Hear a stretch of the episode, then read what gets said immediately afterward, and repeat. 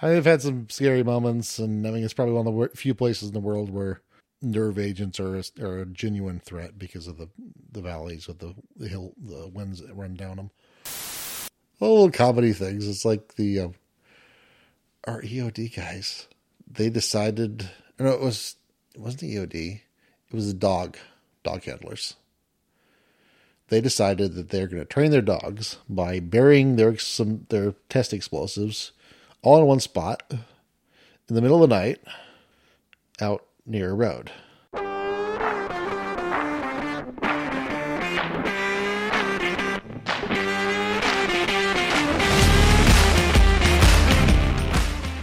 Welcome to How I Embraced the Suck, a podcast where you get to hear from veterans what life in the military is really like.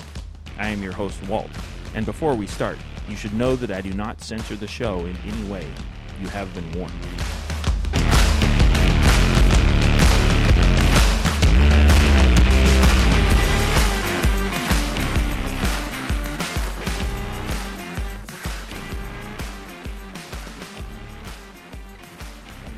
Well, if the battery goes out, we'll just restart it. It has happened. Often. So. Uh, oh, Hi-Chews. Yeah, yeah, yeah. Did you look it up or something?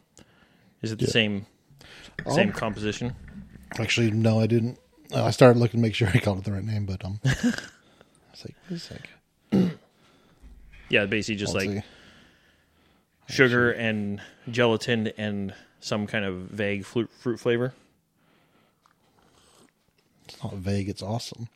Hydrogenated palm kernel oil, gelatin. That's what the probably unique texture, I guess, is hydrogenated palm kernel, palm kernel oil. Glucose syrup also. Ah, Glucose syrup is where it's at. well, yeah, of course, glucose. I mean, you had me, you had me at glucose, I don't know. I, I, and syrup maybe just made it better. it's it's a pure sugar, so it doesn't bother a lot of people that don't like um the corn syrup. Oh, oh, sure, get along, sure. doesn't don't get along with. Yeah, yeah. Well, I, I like sugar. It is the most commonly abused addictive chemical probably on earth. Yeah. I'm not going to disagree with that one. or uh, especially the most acceptable to to abuse, Well, I mean, it's it's, it's, socially uh, acceptable. it's I mean, like all things, you know, people judge other people based on the things that they themselves do not do. So, um, if you're not a smoker, clearly you're not one of those unrighteous smokers. right. If you, but if you if you smoke pot, then you're just an easygoing normal guy, and all those other people are that don't smoke it are just uptight, you know, righteous wannabes. Yeah. Yep. For It's the sure. basic standard of of human um, judgment. Basic human standard of human standards of judgment.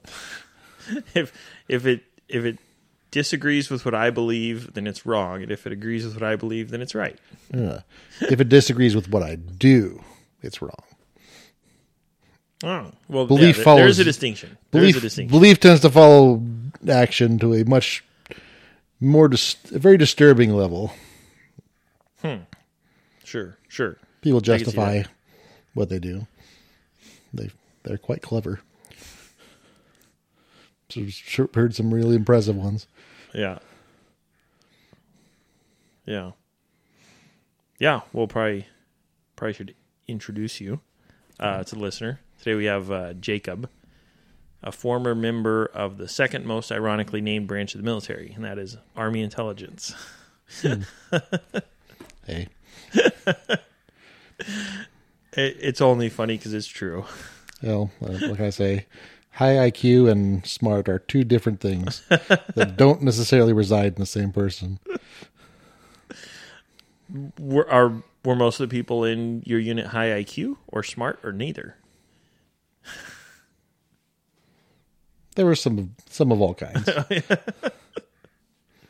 but I mean, I mean, something that said the old um, I forget which Greek guy said. Some Greek philosopher said something along the lines that you know, without you know, there's no genius without some insanity, and Sure. some people kind of lean pretty heavily in one direction or the other. with the unfortunate result that uh, when people recognize that statement, sometimes when they see insanity, they assume genius, True. This is true. which is what I aspire to. That people think that of me. Oh, well, admittedly, genius is often used to describe someone who just happened to be right, regardless of how they arrived there. Oh, oh, sure, yeah, yeah, yeah. Eureka and all that. Something like that. Although he was uh, Archimedes was intelligent enough, he might have happened across it, but he was intelligent enough to realize the difference. I don't know. Kind of like Newton. I'm sure a lot of people had apples fall on their head, but he was the first one who said, "Hey." Well, Newton To Newton was almost certainly on the spectrum. If you look at some of, and also, oh, sure. and he was also, be. I think he suffered, he suffered a little bit from. Once you reach a certain level of the IQ, then it's pretty much impossible to find anyone to relate to. So you, Sure. Yeah. one of the great creators of insanity, really is loneliness. uh, well, the the spectrum is really just a grade of how cool you are. Let's be honest. Is that what they're calling it now? Who told you this? to a certain extent. Maybe it's there's a there's a uh, a bell curve or not a bell curve, but uh, there's a point of optimum efficiency. You want to be on the spectrum, but not off the edge of it. Well, well, I mean, that- that's of course subjective to whatever you're trying to accomplish. So, if you're trying to be the guy who writes the original book on mathematics, well, I mean, you can really be really high in the IQ and low in the social skills, and be Yeah. ju- just great. So, Yeah, and be widely read for a long time, yes, and to great to great value of a lot of people, I'm sure. So, hmm. Well, uh, there's one rabbit trail passed by. Oh, there we go. What? Uh, so military, army, etc. Service. What? What did you? What was your? What's your story? Well, intelligence analyst all the way. I kind of got in. I when I got in, I told them that's what I wanted to do, and I had the scores for it. So they um. they kind Oh, of- oh, okay. So from the get go, you like from the recruiter or from like boot camp? Uh, no, from the recruiter. I basically I looked through a bunch of jobs and it looked like what I wanted to do. I I kind of debated different things. I kind of played with the Marines for a little while, and some family members talked talked me out of that. I don't know if it was a good or bad decision, but it's the decision I made. Um, I think I don't know the the the the um the Marines' reputation as a cult. I don't know how well I would- right, right. I don't know how well that uh, that would have gone over with me, but Yeah, it definitely has a mentality about it. I might have bought in, and but probably more likely I'd just definitely not fit in. Just gotten either completely gotten- ostracized or kicked out real early. I just would have been really annoyed. Yeah. I mean, some people, some people, it just doesn't work. I mean, I, I've heard of several people who've met, you know, the staff sergeant Marine that used to be in the Marines. Um, it it just wasn't meant to be. Yeah, yeah. Um, yeah. So okay, so you talked to the recruiter, and they said you said I want to do army intelligence, and you were successful. Oh yeah, that I mean, I because said- you had high that- scores. You said. I get a pretty good ASVAB score. I, I mean, I guess I've always been good at multiple choice tests, and it showed up there. The, um, but I mean, they. I looked through. I mean, I spent a long time looking through different MOSs, and that was the one appeal, that appealed to me. Um, I just I've always been interested in land warfare. I've read a ton of history books about tactics and you know what what, what wins wars, et cetera, et cetera. Sure. So that seemed like a, a good way to go from the um, anal- the enlisted standpoint. Um, it was, I mean, it's one, it's one thing I think it was really just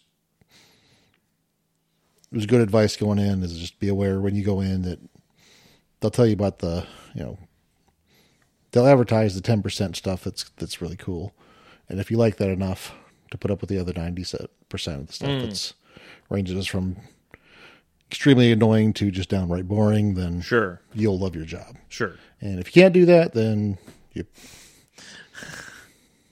Yeah. So did yeah, I mean, did reality match your expectations for Um, what you thought the job was going to be? At least that ten percent, maybe. Yes and no. I think I was good at the analyst part. I was. I mean, it's. I've heard multiple experienced, more experienced guys comment that basically there's there's good analysts and there are good soldiers, and it's extraordinarily rare to find someone who's both. And I, mm. I'm inclined, honestly, in my own opinion, to think that they are actually at odds with each other. To be a good analyst, you have to be in in my I mean I have my own kind of theory on it, but basically you have to be scrupulously honest with them. And there's a tendency in the military Oh. or really and it's kind of an inherent problem in any structure highly structural authoritarian type organization that people will ten, will acquire almost unconsciously the tendency to tell people what they want to hear. Hmm. So you have to be really guard against that to be a good analyst and you have to be able to tell people who are in charge of you that your opinion. And maybe they know they, a lot of them mm-hmm. will know more than you and have more experience than you, but you have to be willing to just say my this is my opinion and just straight out say it Sure. and be able to back it up. Sure. And that could be if you're working with a more mature listener, then yeah, he'll he'll really appreciate that. And if you're not, then you'll get chewed out. So it, it's difficult to maintain a military soldier type mentality and the ability to straight up disagree and Sure. tell someone this is wrong, this this is why. Well, and also, if to be a successful soldier, there's there's an element of uh, risk taking, I guess. Like if you're making a, a tactical decision or something, it can be logical, but also there's risk or kind of a gamble. Whereas an analyst, more computing. Is that right? Like just information in, information out, or am I just exaggerating? I mean, both of them are doing that. Um, yeah, you're yeah, you're probably right. what do I know? Well, it's just kind of the. It's finding the way to balance. You know, sometimes you just have to tell people what they don't want to hear. And yeah, yeah, it's. I mean, I had to work a lot of the balance because I tend to be more blunt, and I my No. ex- growing up experiences with authority figures wasn't the best, so I had to watch myself to keep from kind of projecting that onto my leaders. But I was fortunate. I, I, I, for the most, I saw some people that I was, I really felt bad for them. That that's your boss. I'm glad they're not. Right. I'm glad that you went there, not me. so, but I was very fortunate. Especially some of my early NCOs were really good. Um, Hmm. but it's, it's some good, great conversations about just kind of the theory. I mean, one, I really remember we were, a guy was talking to Korea was just talking about, you know, kind of, kind of the being disabused of the idea that, you know, in the military, you go in and, you know, kind of, they're all men of honor and, you know, you kind of expect people to do the right thing because it's the right thing. And hmm. no, no, but they're human too. sure. Yeah, it's a of the day. cross section of It's a cross section, but America it, it, to a certain extent. also i mean the thing if you're honest with yourself when you're observing other people and you see them do something that you think is wrong but they don't see it if you're honest with yourself you'll realize that at some point someone's going to look at you and see that in you and they'll be right. So really if you're if you're you have to look at it and find a way to just it makes you a lot more humble. To a certain extent, hmm. people who think themselves righteous will look at other people and how to describe this? We'll expect other people to be righteous, mm-hmm. and when they're not, you have to realize, you know, Sure. they think they're doing the right thing, Sure. or they're they're okay with that. No, maybe I need to look at myself. Maybe I'm doing the same thing. Hmm. So I mean, there's a lot of things that, a lot of social skills. I, I mean, a lot of homeschoolers will really get up in arms if I say this, but I'll say it as a homeschooler that when you're homeschooled, you have to make sure your kids are getting properly socialized, and that there are hmm. Sure. there are. And what I mean by that is just learn social skills, learn how to interact with different people from mm-hmm. different backgrounds. I mean, there's certainly arguments, strong arguments to be made for homeschooling, and I will probably almost certainly do it if I ever, ever have kids. But you have to recognize that you're kind of you're giving up something that a lot of people have in terms of learning how to interact with a lot of different people. Right, right. So going in as a homeschooler, you were a little bit uh, uh, maybe uh, at a disadvantage, I guess. Um, yeah, some of that, some was that, some of it just my family lived out in the country and we didn't interact with that many people. And Sure. some of that is just I'm already kind of, I'm not A jerk. You know, facial you- you- expressions don't show up over this, but I definitely give them a look over that. We've known each other for a while. Um, but I'm not, I'm just not, not naturally as sociable. Sure. Yeah, Um, yeah. I, in retrospect, I probably should have leaned more into it, but you know, you, wisdom is the thing you acquire immediately after you need it the most is Right, right. is a saying I find myself repeating a lot. Yeah. So I mean, it was interesting. Um, it was, it was interesting because I'm, I've been since I mean, I was what eleven. I've been way taller and bigger than pretty much everyone around me, and Mm. Yeah, going yeah. into a situation where you know I'm not the biggest and strongest. I couldn't just walk into a situation and just go Right. away just because I'm standing there. Right. So it was interesting just learning how to deal with different people and learning how, you know, my habits. Some I had some really bad habits of how to interact with people. So I kind of had to, it's not a comfortable thing having to learn all that stuff when you're 24 and kind of wish you already knew it and everyone Right. expects you to already Right. know it. Right. But it was just, I mean, it was, I'm very, it was very good for me to go in. I really needed it. So, So what? Yeah, what was? I mean, obviously you can't contrast your own experience because it's all you experience. But um, how do you think it was different having gone in older than your average seventeen or eighteen year old recruit? um, What do you? Are you aware of the differences, or was it just something you experienced and you don't know? There's no way to tell Um, the difference. I was certainly more mature in some ways than some of them.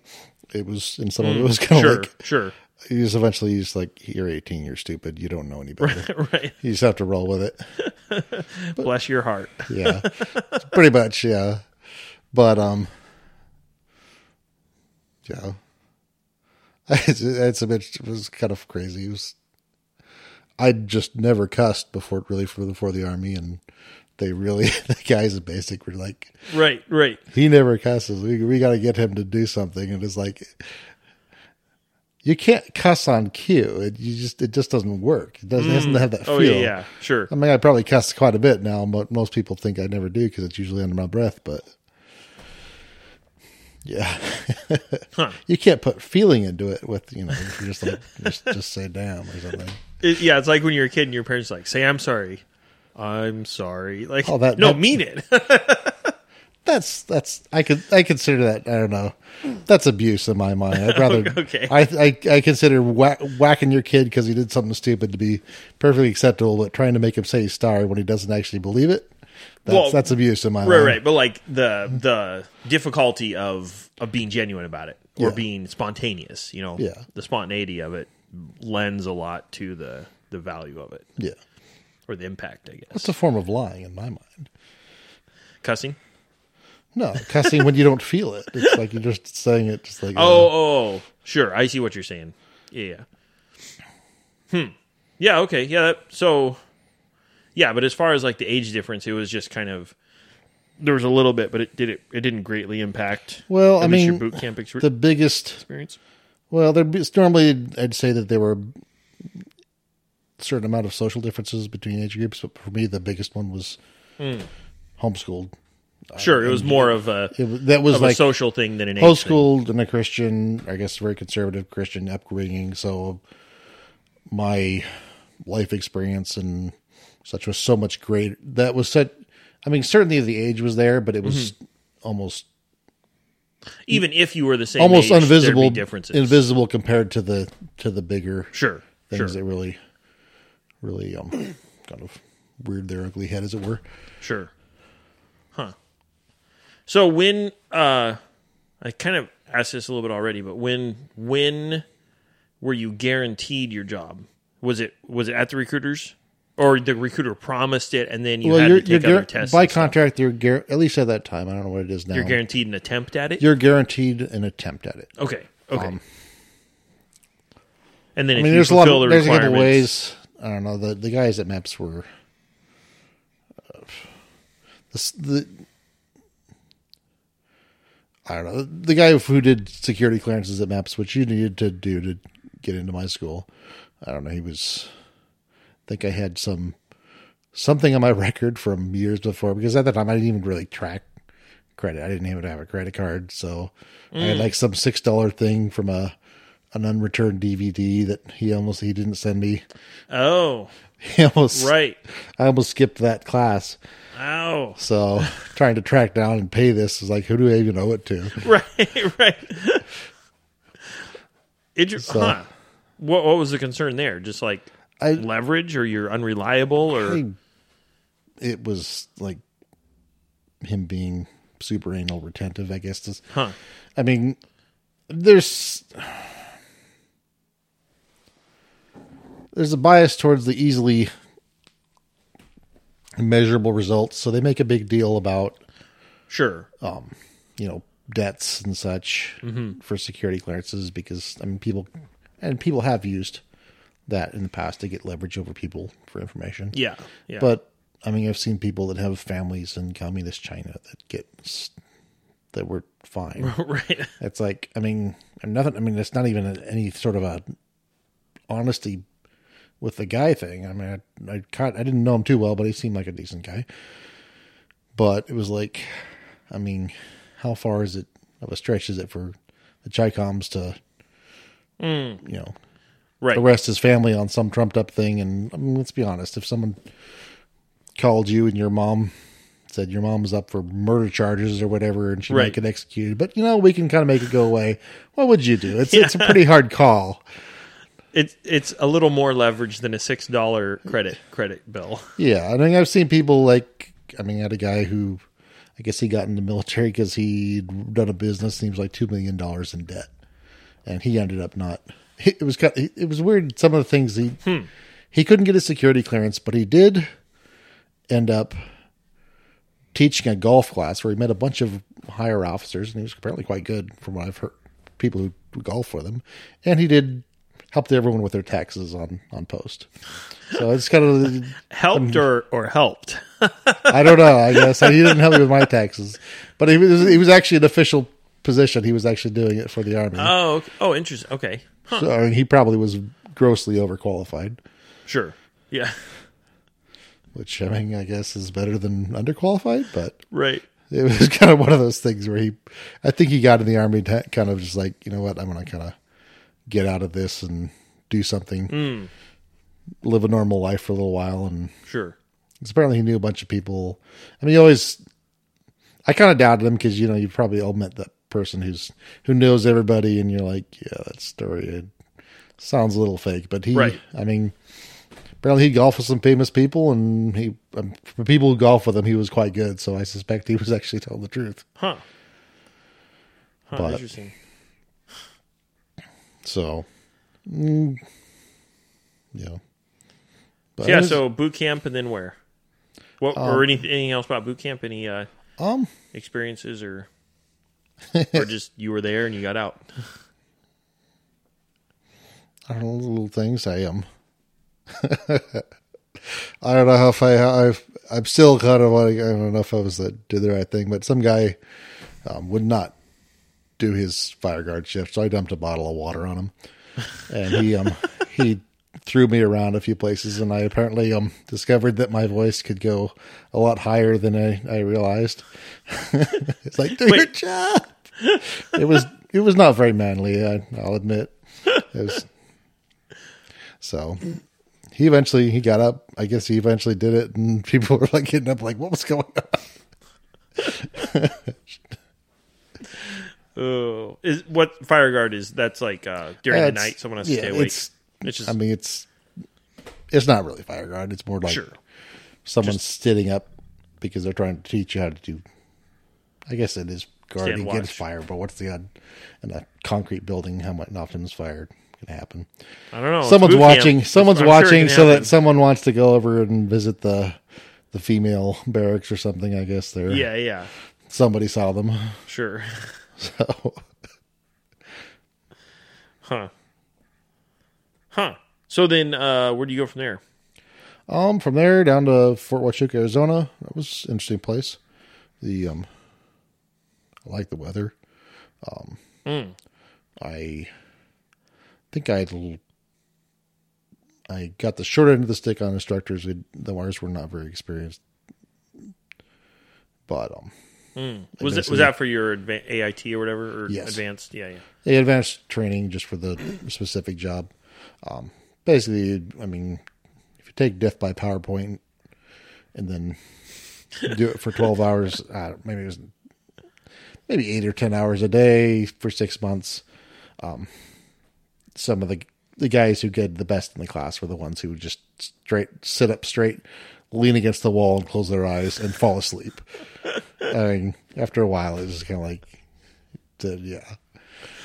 Oh wow. Um, A very, So- a very hurry up and wait mentality, even when you're learning. Well, I mean, this is one of the things where I really kind of was jealous of the other classes because they had guys who'd done the in the field, done it, and they had stories. Mm-hmm. Because that's where you really get the application. That's where you get the meaning. I mean, some of that's just the teaching methods they talk about, you know, using narrative to teach. Mm-hmm. No, I mean, a lot of the great teachers have always used used that method. That used that was that was the method Mm. of teaching for so long, and we've kind of we've actually gotten away from it. So, I mean, a lot of it's you know, well, why do you study this? So you have to have that you know that story about you know, I did this or this cool trick that we we were able to figure out because a lot of a lot of it real good intel work is figuring out patterns. So what do you what kind of patterns can you look for? Mm. and I don't know. I don't know if I am. Um, I've recently been diagnosed with ADHD, so I don't know if it was affecting me. But just at about the five month mark, I just like I couldn't concentrate class. I you were zoning out on everything. I mean, two monster. I think I calculated I was averaging about you know eleven hundred milligrams of caffeine by lunch, Whew. and Wow. it was I could not concentrate. It was just like this is so boring. So if I had that much caffeine, I'd have trouble focusing too. well, yeah, it's like it's where I learned that there's a diminished level of diminishing returns Right, with me right, and right. caffeine. So, I mean, I think I mean, I never really got around to it, but a little. I kind of wish I, they could do their training different. And, and I don't know if I just had. I know my instructors; it was their first first class, so maybe in that. But I, Mm. So maybe they just slid into the default mode of yeah, PowerPoint. probably. Yeah. And Huh. I mean, may, somebody would say, you know, you should probably have like a senior and a junior, but I don't think that's what I had. But it's been long enough. Maybe I've missed it. And admittedly, I was You were bored, so maybe you weren't paying so maybe I attention. paying attention. I don't know. It's been a long time. A lot of things have happened since. sure. But um, yeah, Were you, uh, were you there? You said you liked the weather. Were you there in summer or winter or I was there six months? I think I was there during the summer. It got Okay. pretty warm, but it was a dry heat, and I'm. And I think, I think that's like the term. It's a, it's a quote unquote dry heat, yeah. But um, it just it was a lot more. It didn't. I, don't know, I was in. It wasn't like down in was it, Fort Jackson where you, you put Mm. your armor on and Yeah. Lose a quart of water just doing that. well, yeah, it was like your but your whole uniform was complete cannot carry any more liquid in it. Right, right. So Just saturated with yeah, sweat. yeah. Huh. So, but I mean, of course, that has the different problem is his sweat goes away so fast that you, if you're not careful, you can get dehydrated without necessarily noticing it. Oh, in the desert. Yeah. Right. Yeah, yeah, for sure. That's a good point. If you're not, I mean, it's something that's just a lot getting used to. Um, Hmm. Yeah. And then off to you graduated. From there, I graduated. Um, went from there to let's see, Korea. Oh, was it Fort or sorry, Camp Hovey? Mm. Up near Pyongyang. Pyongyang. I guess all of Korea is near Pyongyang. the place is a stone's throw from everything. I mean, I mean, it's it's commonly said that if you, I mean, it's almost like you look at Korea and you know, it's almost like you have a test of take the same culture and expose one to communism for forty years and the other to free enterprise and Mm. Oh look yeah. at the difference and you can see it from space. Yeah. Yeah. So, admittedly, I mean, the North, the South of Korea was, I don't know, not. They were effectively a dictatorship for a long time. So, I mean, that's like 20 years of capitalism, probably. Mm. Less than 20, 30, 40. I don't know. It's, I'm not too, too much on their history, Sure. but yeah. Hmm. Okay. And same same job, just different unit.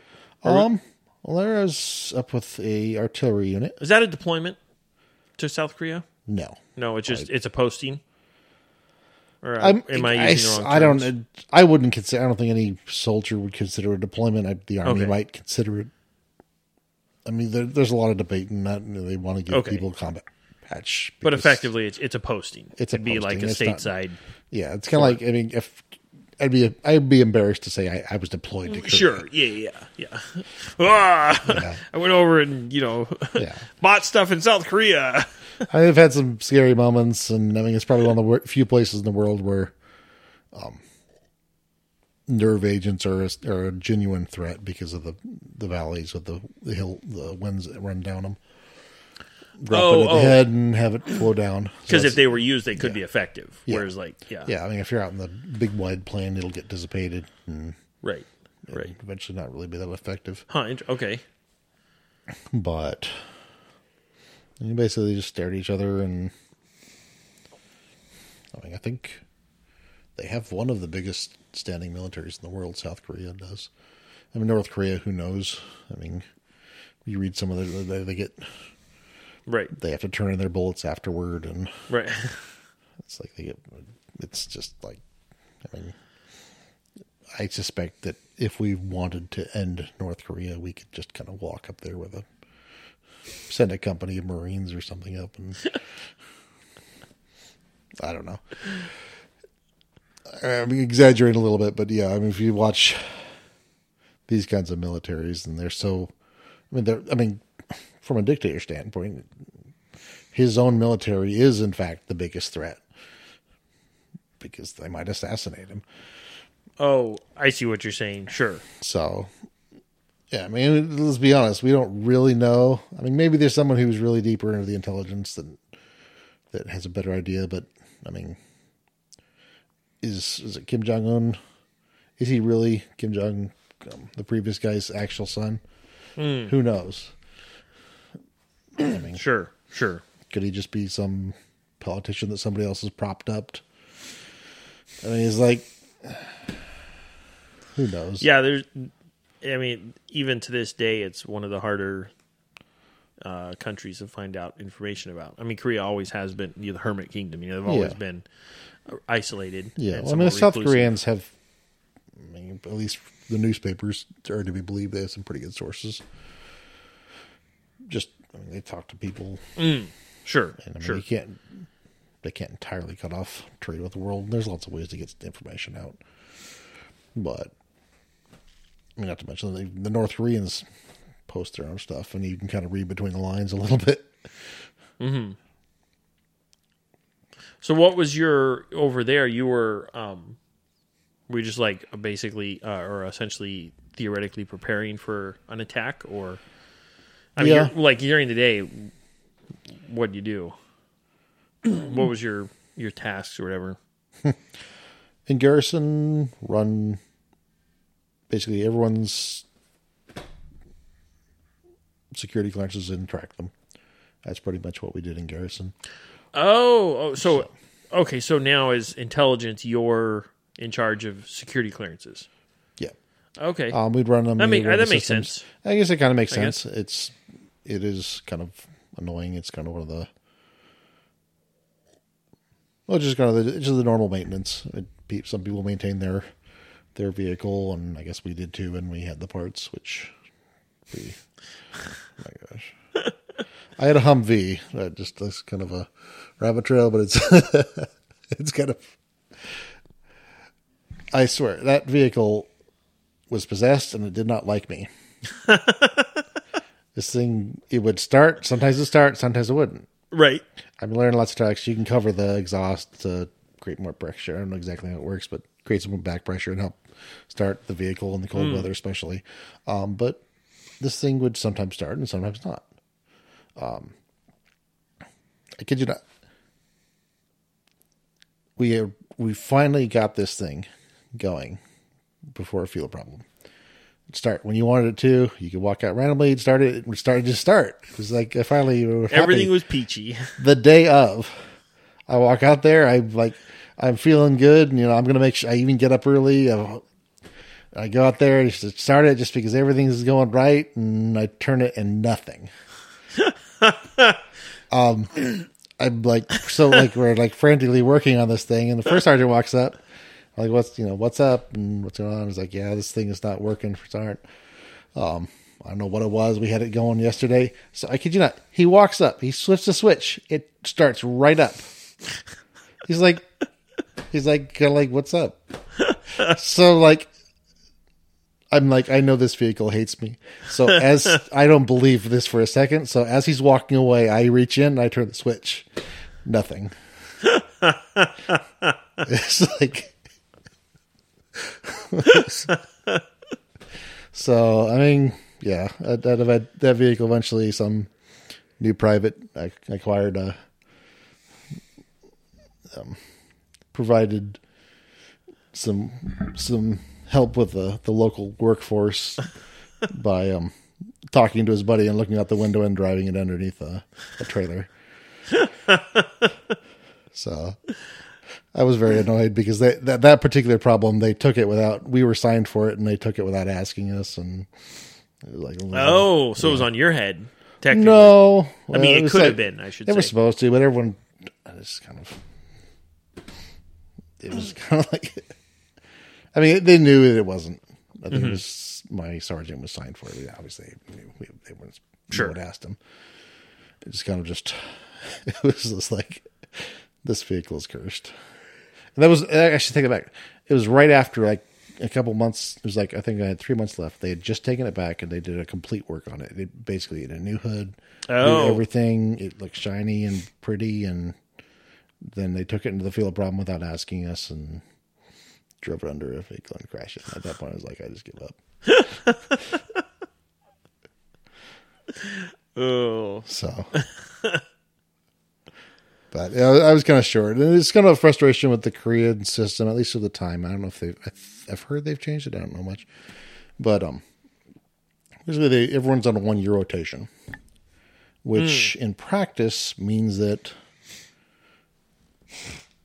I mean, you can get like a three year, but most people didn't. Especially, I mean, I got in because I wanted to deploy, and they sent me to Korea, and I was very annoyed. So I was like, I'm not going to stay. The thing is, a lot of people are like that. They they get to do that one year, so but it takes about a year to really get spun up on on a unit, in my observation, oh, sure. to really you know kind of know who to talk to to get things done and such. So what happens is, by the time you're about figuring it out, you're leaving. Right. And especially you being your first posting, Yeah. even more so. Yeah, and honestly, I think, well, in, in yeah, Korea's a bad place to send brand new soldiers. It makes it easy for the the guys at HR or to keep their their three year cycles. I guess I don't know, sure. but um, it's just a bad place to send new soldiers because there's it's just static. It's kind of the bottom of the barrel because of the war and tear. It's the bottom of the barrel for replace. For Oh, um, sure, sure. supplies. So you're just a lot of you're just sitting there, and it's kind of difficult to maintain a sense mission.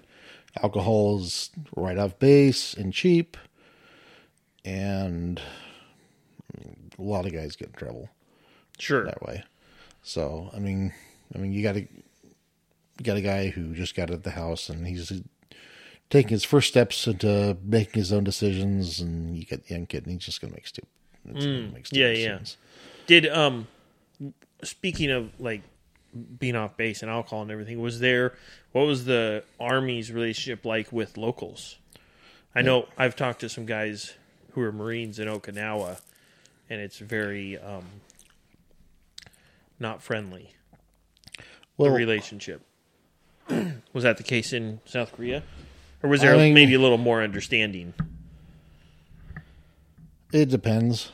I mean, depends who you talk to. Okay. I mean, if I understand correctly, it's been a while since I read, but I think like a, a drunk marine raped a thirteen-year-old girl, and that didn't go over well. Mm, sure. Okay. Yeah, well, in obviously. Okinawa, especially. I mean, it's like.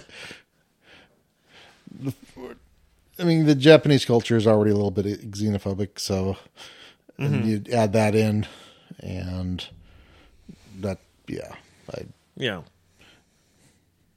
I mean, Koreans, you got the people who think you're the greatest thing ever. Um, you had one walking through Itaewon, I think it was. We had some old man who may or may not have been. Uh, just his demeanor, I'm not sure. I mean, because of the language difference, it was kind of hard to tell, but I don't, not sure he was fully sane, but he was just screaming at us, American, go home, American, go home. Sure. Sure. I don't know if he had a bad experience or what. Um, I mean, there- was.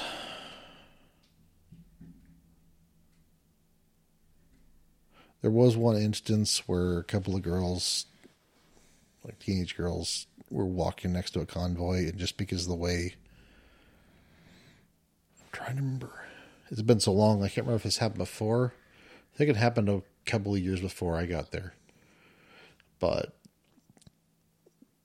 just because I mean armored vehicles don't have very good visibility, the driver ended up going over them, mm. and it was not a pretty sight. And it- Sure. the, the the the the portion of the locals that were not happy with having a foreign military in their country were, I mean, basically just pointed at that and say, "Look here."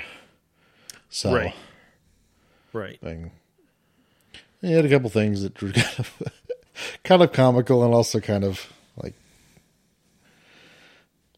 I mean, like I guess a couple of guys. I think they were from the Seventh Cav Regiment. Yes, because there's old regiment still exists. Um, went out on Thanksgiving Day and flipped over a car, Shocker.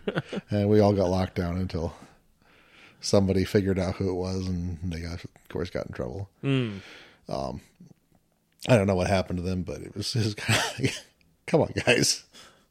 It's funny, but yeah, don't do that. right. Right. if if you'd not been locked down, you would have found it funnier, probably. oh yeah, I'd still find it funny, but just like kind of right. Right. just be. There are consequences for your actions, Yeah. et cetera, et cetera. Um, I mean, this is like, yeah, I mean, you mix alcohol with. I mean, the catch is, is honestly, it was funny, but Oh yeah. Yeah. For sure. and you know you're some midwestern town where you know everyone knows each other and uh, yeah, when you're when you get off your drunk you know you go help the guy fix his car up or something but you know when you're in a foreign country with the, the language barrier Yeah. and the A lot more international incident looming over the diplomats in the diplomat's mind um yeah it, it's you kind of gotta avoid that sort of thing Yeah. Yeah. For sure. but I mean, a couple of things. Korean food is awesome. Um, I'm apparently one of few people who actually likes kimchi, but I mean, I got a lot of things that are pretty great. The um, oh, and Hi-Chews. You were mentioning earlier before we started yeah, the old. Uh, I, I got to experience that's the, the I get to go to uh, change from the normal saying about you get I get to got to go to foreign countries and find their candy and eat, eat it and enjoy it before it becomes cool in America. You, as as hipsters would say, you liked Hi-Chews before they were cool. exactly. but I think there's little things people always remember is that the Korean cab drivers are. I mean, a lot of the rules over there of the road are kind of um, just general guidelines. right? So Suggestions. yeah, loose suggestions. Sure, sure. Meant they're but they're meant to be like a baseline Uh-huh. for um, you know, the speed limit is is is a lower limit, not an upper limit. Oh, oh, right, right. So, I mean, on base they're pretty pretty um pretty strict with the rules, but yeah, you go off base, some of them were to, to definitely get you there quickly. You're right. So, but yeah, they were they were good at it too, though. So it was like it, it was a little scary, but you realize these guys actually know what they're doing. I've driven, I yeah, recently just down North Carolina, and I um I drove with someone who yeah they they could drive fast, but they didn't know what they were doing. So it was a little bit Anybody like, can okay. anybody can put the pedal to the Yeah, floorboards. Yeah. so, but I mean, Korea's. I mean, they they say, and it was true. It's a great place to get promoted and a great place to lose rank. Because I mean, Oh, you could go either way. Yeah. Sure. because it's easy to stand out. Because a lot of a lot of times people are. I mean, when everyone. When there are more people doing stupid things and looking bad, then it's easier to be the one who stands out as the one who's not doing that. So, Sure. a certain amount of that. Um, but yeah, for me, it was just kind of like it was like this is not where I want to be. I want to be in Afghanistan or Iraq because that's why I joined the army mm-hmm. to actually do the job. Right. Yeah, So- yeah. So for me, it was kind of like this is frustrating, but I'll get through it. And got my year and moved out. So uh, after that, I went to Fort Dr- Fort Drum, New York, and to my great annoyance, I went into a unit that had just gotten back. So I was like, Right. yeah, I was like coming out. I, I, I wish I had known to talk to people more, but I kind of expected Sure. people to, you know, people join the army and they not get sent to one place or another. Because uh, when we were in AIT, you know, everyone's waiting for their orders, and some people are like, "I don't want to deploy," and of course they deploy. And Right, he was like, "I right. got into deploy, and if I don't, I'm going to hate my life." Where And I- you don't deploy. I don't. I don't. Yeah. I don't. I, I think that I mean, the army does that on purpose. I It's possible. that, that is the sole reason I re-signed for four more years, is because I, I that was one of the requirements. I will go to a deploying unit. Oh, gotcha. Okay, so you could direct your your uh, destiny to a certain extent. yeah, yeah, you can kind of bargain on that. And I mean, that's it's free to them to give that to you, so they're, of course they're happy to. Sure. So, Hmm. so uh, Fort Drum. Okay. So so yeah, Fort Drum, cold, snow, etc. I enjoyed Fort Drum. I yeah. I grew up in Washington, so I, I'm used to snow kind of being something that you always were think about, but never lasts for more than a day Right. Right. until it turns into some nasty slush. Yeah. So I'm going out up to Fort Drum. The other people are like, "Oh, this is so miserable. There's snow all the time," and I'm like, "This is awesome." You go outside.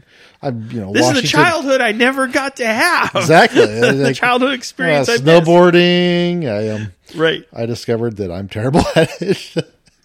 But at least you know I experienced it, and I actually yeah. Well, the hills there are like twenty feet high, so. Well, you they had some. There's like a hurt. there's one off like 15 minutes off post that's probably I don't know 300 400 feet high. Oh, okay. Okay. So it was a decent slope. It was good good for practice. I I mean I think I went out with some friends and discovered that I was terrible. So I like finally I decided I'd have to go out and basically I went out. I was like this. I need to fix this. There's only way I'm going to do this is go out. You know, basically go to the top, get on a snowboard, go 10 feet, fall down. Yep. Go 10 Yeah. feet, fall Sure. down. Go 10 feet, fall down.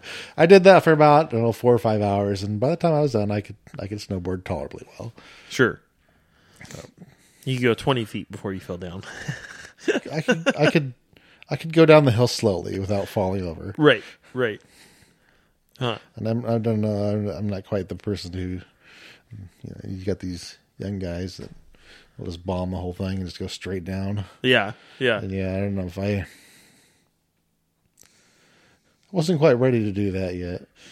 So yeah, I'm a big guy. When I fall down, it hurts. yeah. you Got some 20 year old skinny kid. He's about six foot, and he hits the ground. He bounces and he gets back up and Right. laughs. You know, I don't know when I at least once I caught the back end of my board and pointed my feet str- approximately straight toward the sky, and my head kind of hit the ground with an audible crack that had everyone. I kind of laid there for a second, Right. Kind of sit up a little shaky, and I probably had a mild concussion. I was like, okay, I'm done for the day. Everyone's looking at me like, "Are you alive? You're alive. Okay, good. Right. huh. So they were at Fort Drum. You had pretty much the same job, or Um, yeah, mo- more, yeah, same job. Mostly did security clearances, and sure. you know, I think, I mean, it did. It was interesting. I think that was a cav unit, and I don't know, or um, my battalion commander in Korea was, I don't know, the officers over there were not very good. We had um an XO that I'm ninety percent sure was very racist. It wasn't so much anything he said, just the way he just he was like, acted really weird around my my um my NCO, who's a black guy. Um, And so I don't know. I mean, you just yeah, I don't know. Um, the battalion commander there, it was I don't know. Apparently, he messed up the battalion's funds for a. I mean, I speak. I, my memories of were of what of my of what my understanding is a brand new private was. But basically, what happened is he took us out on a field problem, used up the funds that were set aside for field problems, and only one of the three batteries did their tables, firing tables, and so they ended up doing. They were supposed to do them in the field. They ended up doing them out of the out of the um out of the parking lot.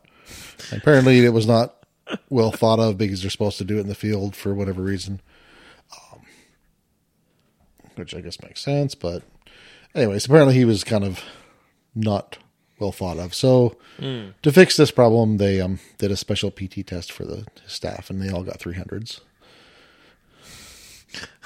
My NCO was not very impressed. Um,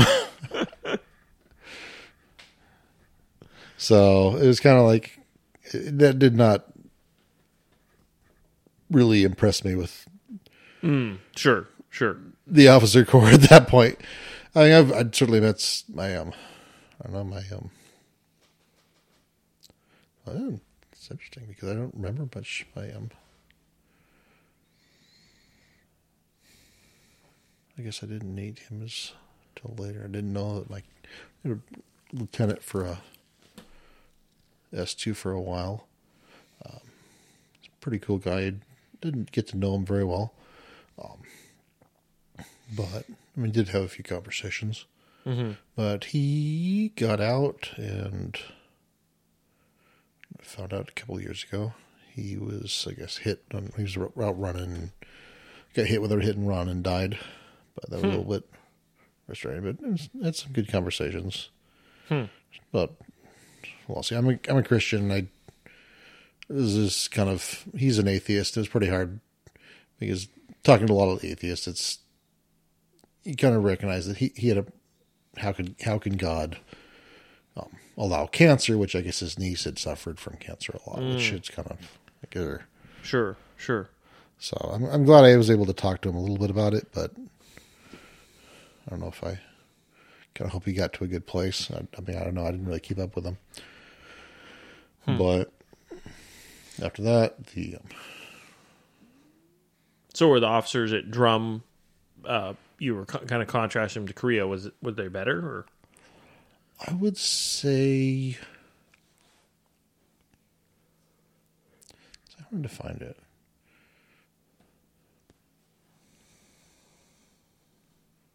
So I'd say the officers in drum. This is interesting because it's kind of. Well, each officer is different because I mean I know our our company commander. In the later part of of being in Korea was very good. I, I both my own experience and my NCO I talked to about like, the guy's really really squared away. Um, also the the first sergeant in my letter time in Korea. I don't know if he had too many TBIs and they just didn't want to kicking him out yet. Mm. But I, the guy was not very intelligent. He didn't seem like he wasn't like a mean person, but just some of the way he did things was really dumb.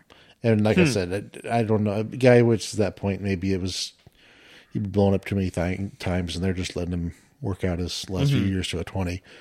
Sure. But I just like kind of if if that was why, then they really should they should have retired him. Mm-hmm. Nothing against him, but it was like kind of like, are you okay? Some just some of his decision making was very, yeah. sure.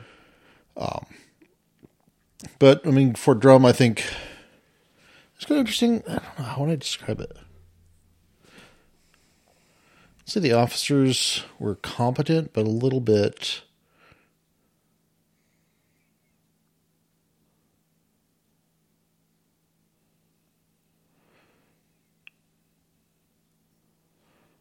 I don't want to say authoritarian. It's not the right word. Um, a certain amount of um, it was it was kind of interesting because I, I've gotten the imp- impression it's something of a a New England mentality. Although, in fairness, I haven't known that many people from New England, but it's just it was kind of a um,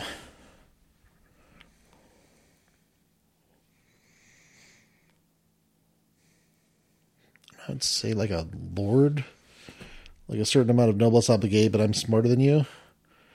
Hmm.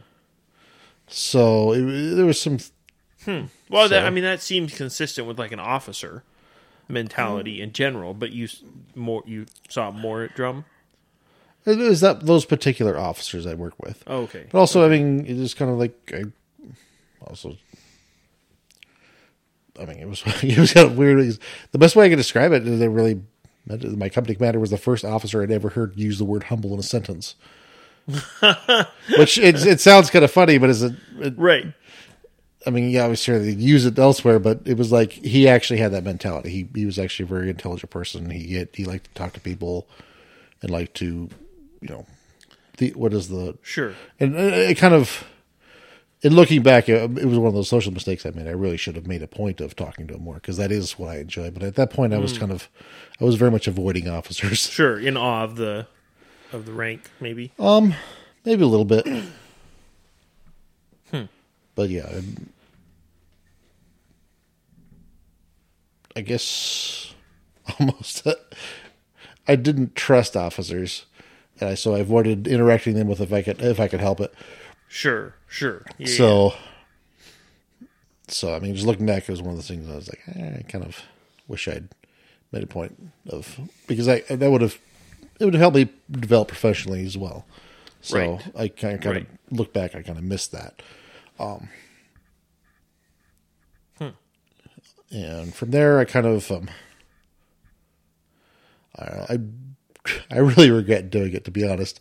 I should have stayed on with that unit because I I mean there were some things that I mean I didn't mesh well socially with the with the rest of the S two, but I think we I think they were decent people and I could work with that. yeah. Professionally, you you you got the do- job done. Yeah, I mean, some of was it is that the things they had against me were legitimate. I mean, there were some mistakes I had made on the job, and so that I did. I mean, some things were kind of held more, but against me than they should have. But I mean, it's like it wasn't unreasonable. It was. Mm-hmm. It Sure. was like you know what, I I I can see why you, where you're coming from in that. So, and it's also just like kind of the. There's a little bit of social social divide, and, and I was still working out how to deal with that. But I mean, honestly, some of that, I mean, I, I really appreciate there were some really pretty competent people there. So, hmm. So But you, so you say you had to transfer to get the deployment. Well, are I didn't we- have to. What it was is I told my mother that I would, I, if I could, I so I resigned. I'd go for Washington, was where I grew up, close to the family. Sure, Um, sure. I don't know. I kind of wish I hadn't done that. I should have just that unit ended up deploying almost like the same time as I did, anyways. Ah, so, so you could have stayed. And I could have stayed, deployment. and I, I I think I had there was a good structure that I would have. I mean, like there can't I can't say enough for find a if you're in the military find a mentor. You got to find a good one because there's Sure. and I I probably needed it more than other people because I basically kind of started at, at ground zero when it in terms of just understanding you know social systems. Sure. So I think I would have that would have done pretty well for me. Um, as far as the um,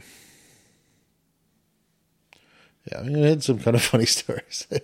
our our battalion commander was kind of crazy. He, he was, but he was funny. He was.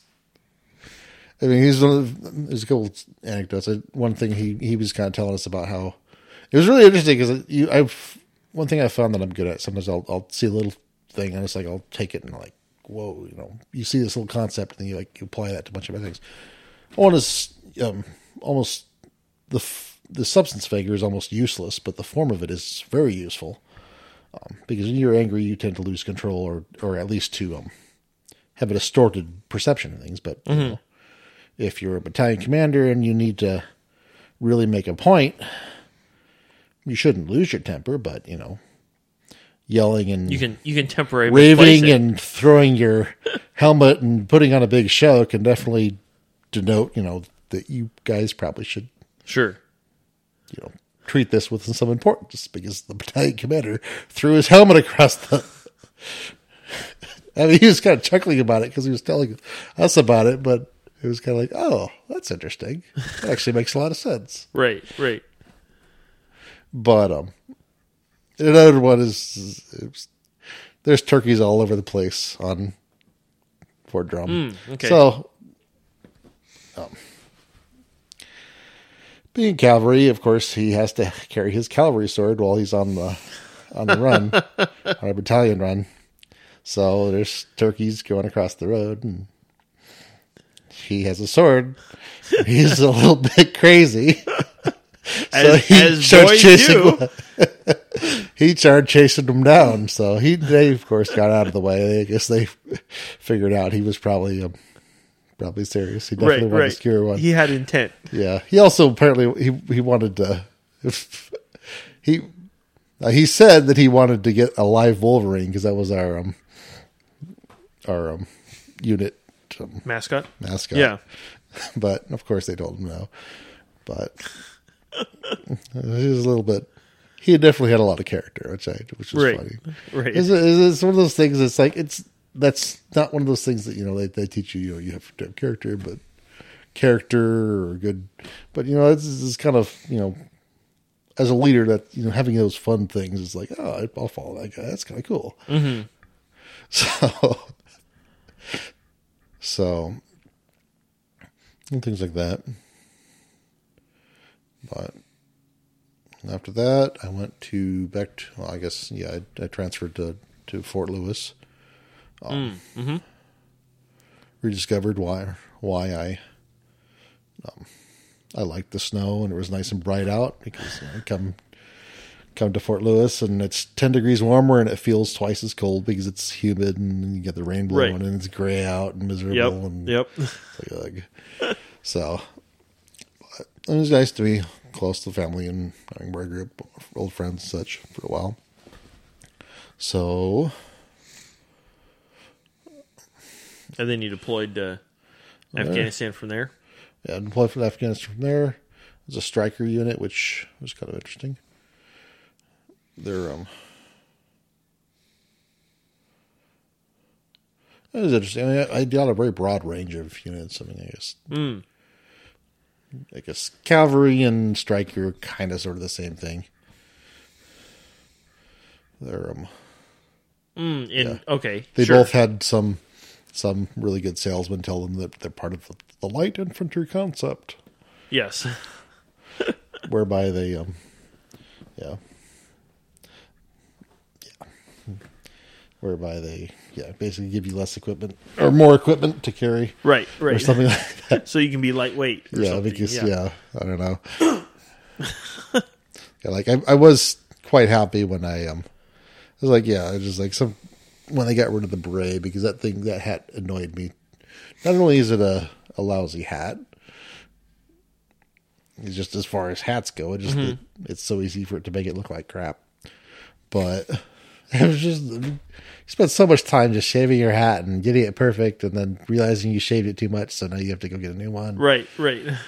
and it flopping not just not just so and i mean back when they put spray at the beret they'd put it on like their head like a proper beret just kind of flop it there Right. Right. But no, it needs to be ironed exactly the same. yeah yeah and not, not to mention the yeah it was a unit award so to i think the precise wording was to emulate the light infantry concept of the range because we want the whole army to light emulate the light infantry concept of the rangers we're all going to wear black berets Oh, right. Right. Right. Yeah. And Raw. this is yeah, yeah.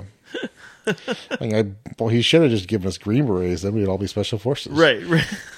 I mean, this is this is general. Right before he retired, and and then proceed to not fix the VA. So I mean, I guess par for the course. Right. Right. Yeah. So, what was Afghanistan like? What, what was kind of your uh, opinion of the deployment or your experience? I Let's see some standouts. Um, we had a, a real good takeaway. I guess bottom line up front. Um, Afghanistan wasn't wasn't uh, what it ended up being like a twenty year war, Mm, yeah, something but like it, about it part it part was a fourteen years, but it's like it wasn't a fourteen year war. It was 14 one year wars because one in, one unit enters, Oh, another sure. leaves, and they there's you know a couple weeks of key personnel kind of doing left seat, right seat, but they may or may not do. It's just there's a lot of disconnect. Mm-hmm. Um, sure. One, one of our my jobs was when I got there was going through the the data of previous units and a lot of it was like a bunch of dots on a this is a bunch of dots on a map. What do they mean? No idea. Delete. I mean, because it was useless to us. It may have been really important, but it had no meaning because Sure. was, yeah, there was so much to go through that it was just kind of and there was minimal handoff of all that info from the previous unit. Yeah, well, I mean, some of it was, it was really annoying. It was exa- to me, at least from my understanding at the time, it was basically just a great example of um, how politics can screw up military operations badly. Um, Basically, the way it's explained to me is we can't do a full left seat, right seat because some politician had promised not to have more than so many soldiers in Afghanistan.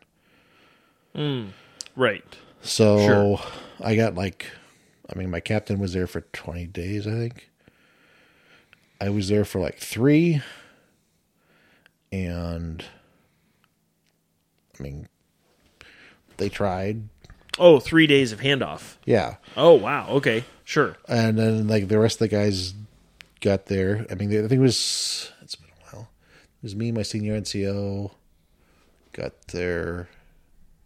Like, oops. It's been a while. And basically, it's like, I think I got a little bit more than the other guys, mm-hmm. but it wasn't that much. And it was basically kind of going from not knowing really much at all about how to run a co-ops to, you know, congratulations, your day co-ops now. And Right. I mean, there was there was a lot of it was very it was kind of funny. I mean, it's just one of those things, you know, it's not really what you expect it to be, but ran drones. Um, I forget the name of the paperwork. Basically, we had to a lot of you know we have to file this paper perfectly because we're flying really close to the border, so we have to notify the proper authorities. and of course, sure. the Pakistanis will you know complain periodically that we're spying on them or we're crossing into their airspace. And then we would send up the picture. You know, here's our GPS map of where we traveled and so on. Um, but so you have to be careful when I. I mean, there's.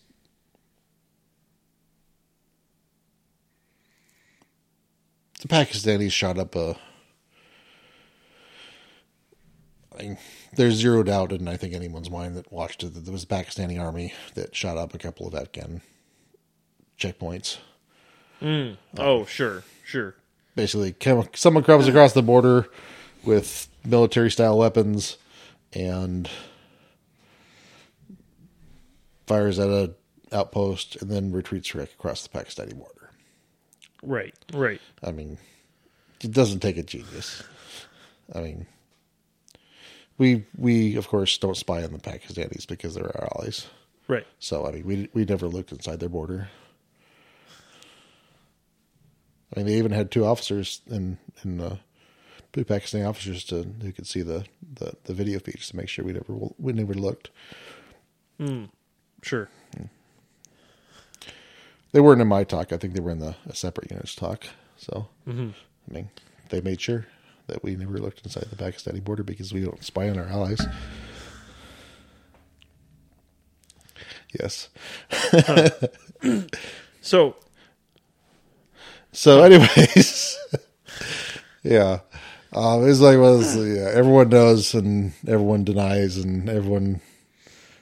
Mm, sure, sure. I mean, it's like it's one of those weird things where there's a reasons the uniform types get annoyed at the CIA because the CIA does everything that we're does all the things that we're supposedly are tripping over ourselves not to do, and then the CIA go, just goes ahead and does it. Oh, sure. Officially, sure. the U.S. military never spies on Pakistan, but we all know that the CIA has a drone campaign there, and they're always spying because it's sovereign. But we don't do it because it's sovereign airspace, but the CIA does it because Right, right. yeah. it's like just just be consistent. I mean, Right, right. Like well, everyone knew that the the Taliban's operating out of Kanashira. Right. I mean, it's not a. It wasn't a secret. Hmm. So I mean, I mean, uh, like people were like, "Oh my gosh, you know, we found Bin Laden. He was hiding in Pakistan all along." I mean, what the? I mean, it was one of those things where it's kind of like, kind of like Vietnam. For political reasons, they don't want to expand the war, so they don't. And Oh, sure. they don't blow a hole in the jungle and drive a column of tanks up to Hanoi. Mm-hmm. It's kind of like I, I mean, there's a lot of political considerations I realize, but from a military standpoint, it's really annoying to watch. Yeah. So, Huh. But yeah, I mean, it's kind of interesting. I worked the Palantir system, which is really good, but when you're starting from scratch, it I don't know. They they wanted me to upload stuff in there, and I, at that point, I was a little too frazzled because I had to. The first I don't know two month three months, I basically I was a glorified phone operator. I had a se- secret phone. Okay. I had a, a NIPR, a SIPR, NIPR phone. Um, what was it? I had a, a um, secret chat. I forget what it's called. It's, it's probably changed by now. But you know, multiple rooms that track you, battalion, brigade, or it's different drones Okay. to communicate with them. The um, they want everything written down, but honestly, sometimes it was just easier to just even call. You get in trouble for it every once in a while, but you at least get the job done. So, and there's a good reason to write it down, just for post for the right for posterity, so they can verify you did the right thing. But sometimes you just have to make a phone call. Just, What are you saying? Right, right. So, Huh. What was um but I mean, like I said, glorified phone operator. I mean, I think I. It was kind of funny because they wanted me to do. It was one of those times when you know, like you look up look up the sky and they, say, "Thank you, Jesus, I needed that rescue," because they're like, you know, why aren't you getting going through these files? Because they wanted me to do a bunch of those deletions of old data. Oh yeah. Uh huh. And my sergeant, they're like, why isn't he getting any of this done? So one of my sergeants, he's like, you know, like he liked me, so he's like, you know, what's going on? And like at that time, at that moment, someone called me on the SIPR phone. So I said, "Give me a sec."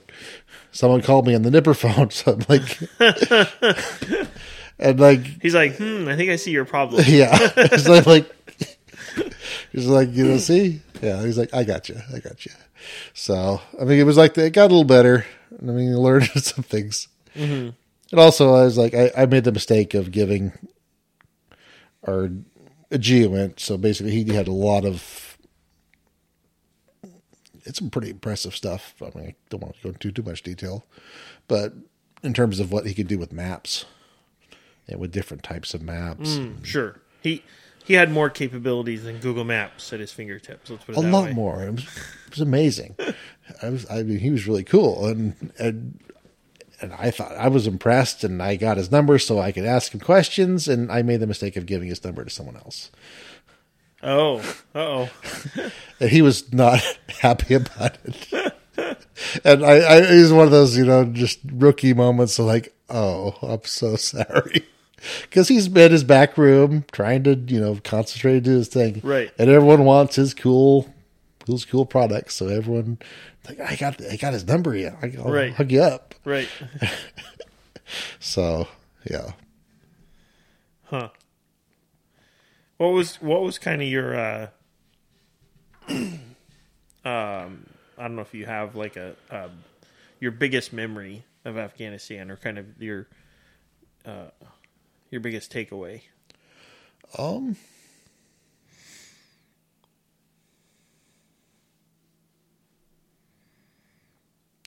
I do. I mean, as far as takeaways for learning, military learning, yeah, do better handoff. Uh, That was, especially since I was so new, just that one kind of hurt. It was like I basically kind of like I knew generally what to do, but in terms of hmm. it was like relearning, it, reinventing the wheel. It- That's what we talk about the the 14 one year wars. It's like everyone gets there and they, they by the time they figure it out, they go home. Right. Right. So there's some things there was kind of it's kind of set, tragic coming but the previous unit one of the things they warned us is that um, if the Afghan checkpoints say that they're being shot up, check because um, they it's like it was one of those things and kind of they did it and they realized it was a really bad idea. Um, Afghan checkpoint. Oh, we got shut up. Can you give us some aid? Oh, sure. We we were here to help. Here's a bunch of aid. Oh, all of a sudden, all the other, all the checkpoints are getting shot up. So, um, yeah, we we took their advice and oh, you're getting shot up. Here's our drone. There's no fire coming in. Right. Right. yeah, sure, guys. Sure, guys. So, oh, can you send us some aid? Um, no, no, mean, no. Um, yeah, I mean, it's kind of one of those things. It's kind of, I mean, the corruption that we've basically, we've we've we've organized and legalized our cor- American corruption. It's like, I mean, my brother-in-law, he's like, he's trying to get a permit because he's a contractor, and they were like, yeah, for two hundred and fifty bucks, you can expedite that permit, or you can wait two weeks. Hmm. He's like, right. you, you, you're not busy, are you? No. They're just going to make him wait two weeks unless he pays them two hundred fifty dollars extra, which will go into the county coffers and pay their salaries. But it's Sure. it's been conveniently legalized and organized so that no one's taking too much, I guess. Um, but in Afghanistan, the corruption is just kind of like normal, like you know, you you pay this contractor, he's going to pay his guys and shave a little off the top, Sure. and it's just kind of so I mean, yeah. So that sort of thing is kind of normal to them. They're just like, oh yeah, you're just, that's normal course of business. You try and get the Americans to give you more aid by saying that you know you're being shot up. So I mean, I mean, some other stories about that one they had because along the border it's a bunch of little basically like They're kind of like tiny little castles, I guess. I mean, maybe. I mean, I was hmm. stuck. So they're not that big. It was basically just like a square with, you know, maybe fifteen foot walls, I guess. Mm-hmm. But um, we had one got the report in the morning that he got wiped out, and basically they kind of asked some questions, and my boss, she's kind of asking, found out that apparently what happened is there's a, I think it's called Bacha Bazi. I'm probably mis, I'm probably grossly Oh yeah, yeah, that yeah. but um basically got a kid that's used for sexual favors by by the men. And the taliban and they're were happy to parrot how righteous they were because they protected him and saved him because he went over and helped them. He was i guess according to the story I mean, some of it's i'm sure is propaganda and i, I wouldn't mm-hmm. be surprised because that, we know it we knew it happened. It's kind of those things it's hard to yeah, you got they have to fix it for themselves. We can't go in and fix it for them without hmm. creating more Sure. problems. Sure, but it was an Afghan outpost. But yeah, it was an Afghan outpost. Basically, the guys were. The story goes that the guys were abusing some kid that was like 16 years old, and and he finally got fed up with it and went and led the Taliban in, and they wiped out the outpost. oh, okay, sure, okay. So yeah, my commanders, like, well, my, I guess my my my S twos. I remember overhearing conversations. She's like, you know, we need to make sure we talk to these guys because she was talking to some of the, I guess, the local commanders. You know, you know, we talk about this sort of thing to you guys and how you're not supposed to do it, and this is what happens. Mm, so, right, right. I mean, yeah, I mean, because it was. It's like, it's like it's hard to feel bad for those guys if they were actually doing mm-hmm. doing that. It's like, yeah, they kind of got what they had, Right, right. deserved what they got. So, Huh. but I mean, a couple of things. I think in my area, we kind of it was kind of weird because I mean, different areas could be vastly different. My battalion, they um, took away our engineers and sent them somewhere else, and took away one of our companies and sent them off to a talk way up north. I mean, I didn't really interact with them almost the entire time, but I mean, our entire time there, we never even got shot at once. Hmm, sure. I mean, we had some National Guard guys who came through, and I mean, I've heard this before. Basically, there are National Guard units and there are National Guard units, and until you've experienced one, both of them, you you're kind of like, Oh, yeah, some of them are squared away, and some of them are very much not. Basically, these guys came through, didn't announce themselves, just kind of showed up at base, which is a big no-no. I mean, you don't operate in someone else's sphere without telling them Right, right. Um, and showed us a close-up picture of one of their vehicles with a um like super close up like the picture was of a spot about five inches wide that supposedly someone had shot at one of their vehicles and they wanted us to uh, to them, officially record it and, and Oh, right. like i was like why is that and someone's like oh they're they're looking for a um a combat action badge right, right. so yeah And how that bullet scar got there? Who knows? well It could be legitimate. I'm not knocking. Basically, like, I'm trying to remember. Basically, what happened is they came into our area. They sh- annou- I think they announced they were getting shot at. We looked and saw nothing, and they came in and said, "Hey, look, there's there's this bullet scar." I think my my my um the talk CEO didn't even go out and look. He's like, "Man, I'm, not writing that down. we looked, there was nothing, and we spent millions of dollars of assets, you know, mil- million Right. dollar assets flying around looking at this place where you supposedly got shot at, and we saw nothing. Sure, sure. When they, you know, right, legitimate as that. So. They they went off somewhere else. I didn't. It's like okay, go where go back to where you came from. Right, yeah. Like, we don't want to talk to you. so I mean, there's some other things like I never found out why, but we had an Afghan commander, and there's another. And this is one of those things where it was really kind of like I don't know. It was higher my pay grade, but it was really the the people who are in charge, the combat unit in charge of an area, should be in ch- charge of an area. Mm-hmm. That, that they have Sure. final say. Sure. And apparently that wasn't the case because we had an intel unit, a, a intel battalion that was supposedly in charge of our base, our base security, and they would not let one of the Afghan local commanders on. It had been invited by our commander, Oh, sure. Yep. and I was like, and I don't know what their reasons were. I never found out. I don't think there could have been any legitimate reason, honestly. If he's an Afghan army commander, Mm-hmm. I mean, if you don't, if he's, if you know he's Taliban, then you should, you should be apprehending him. Right. Right. And if you don't, then he's an Afghan army commander. And if you're worried about him, just you know have a couple, have an extra honor guard, shall we say? yeah. So I don't know what that was. It was just one of those things. It's like this sound. This is stupid. So that was, a little. I mean, maybe there's some reason that I never heard, but I, it's hard. Like I said, it's hard to c- imagine one that could have legitimized insulting an Afghan army counterpart. Sure, that- sure. At that level. So little, little things. I mean, we had some kind of uh, little comedy things. It's like the um, our EOD guys. They decided. No, it was it wasn't the EOD. It was the dog dog handlers.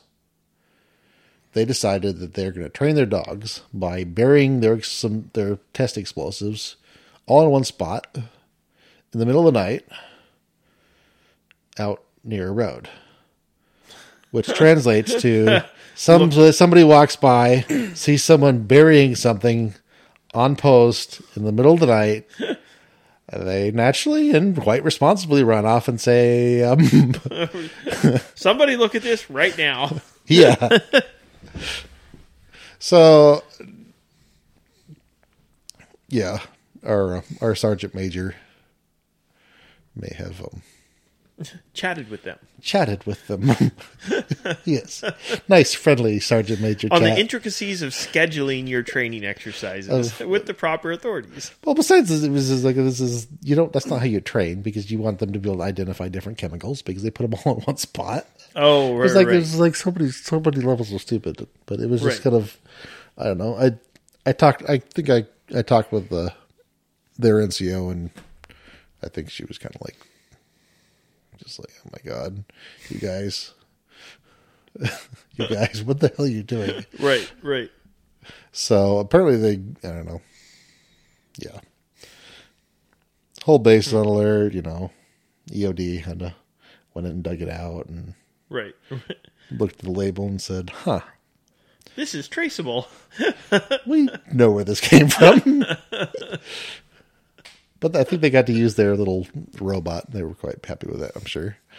It'd be it'd be great if the unit that was called out to investigate it was the guys who buried it, and they're like, uh, "This looks really familiar. why, why are we here?" Yeah. but yeah. I mean the little things. The um but I don't know. The um.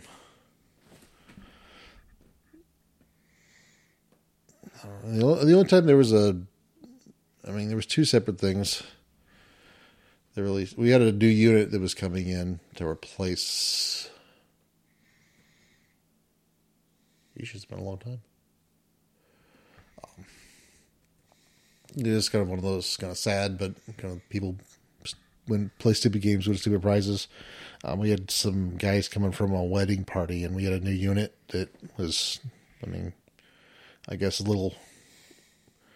I mean, I, I can see why that might be a little bit more itchy because they're new to the area and nervous. But I mean, the guys kind of were stupid, but they um they were clear in the pro the convoy just on the road lined up clearing a clearing out a IED and some guys coming home from a wedding. Got got um impatient. So they revved from behind and came close and they're like get back get back. And then they waited a little while and they revved again. And uh, uh, get back, get back, get back, and then the third time they revved and got they were driving straight at it or near our guys, and Oh, they're sure. like, "This is a bomb," and fired and killed all four guys in it. Hmm. So I mean, it wasn't a bomb, but it was like one of those. Well, you, don't- you should know better. You don't don't ch- Hmm. don't charge a convoy sitting there with get Hmm. loaded guns. You just don't be stupid. But everyone knows that. I mean, it's. I mean, we had people that they. I mean, car bombs are how you take out a bomb-proof vehicle. Drive up right next to it. They had that happen. I think right Sure. outside Kandahar, the main gate at Kandahar Air Force Base. Um, I mean, I don't care how. I mean, it doesn't. Uh, 500 pounds of explosives in a van, you drive it next to it, just about any vehicle in the world, and Right. Yeah. So, I mean, well, that's one I think is probably uh, probably the worst day of the army for me was we had one of our guys. I don't want to say too much about how it worked, but basically they cleared an area and they didn't, and they drove over a spot that had been, or the EOD did their their Investigation or they cleared their it. rollers and such. Uh, cleared an area, and then they went back over this same area, but they didn't. They didn't go over the spot that had been cleared. And the way it hit the, Sure. I think it was like a 20, 20 pound bomb, which isn't really that big. The way they go, but um, twenty or forty pound. But it just hit the vehicle just the right way, and it three guys in the back.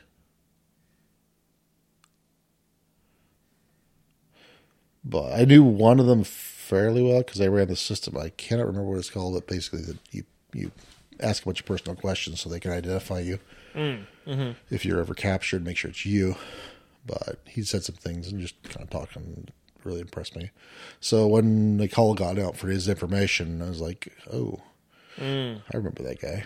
Sure. Sure. So I was kind of happy because basically I heard it, it was, you know, we had a, a Stryker kill and no KIA. So I'm, mean, I guess newbie me is like, oh, that sounds pretty cool. That's a, mm. it's a happy day. right. You know, give it a couple hours and then I kind of heard, you know, they, they just didn't wake up. So, mm. so I think he was like 18 or 19. He just got married to his his high school sweetheart and baby on the way, mm. and hmm. that was that. So Yeah. so from there, I think.